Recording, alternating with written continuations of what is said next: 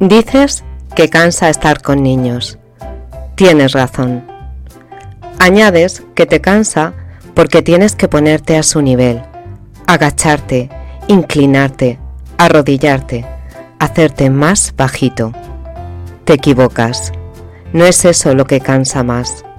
Más bien, es el hecho de verte obligado a elevarte hasta la altura de sus sentimientos, estirarte, alargarte, ponerte de puntillas.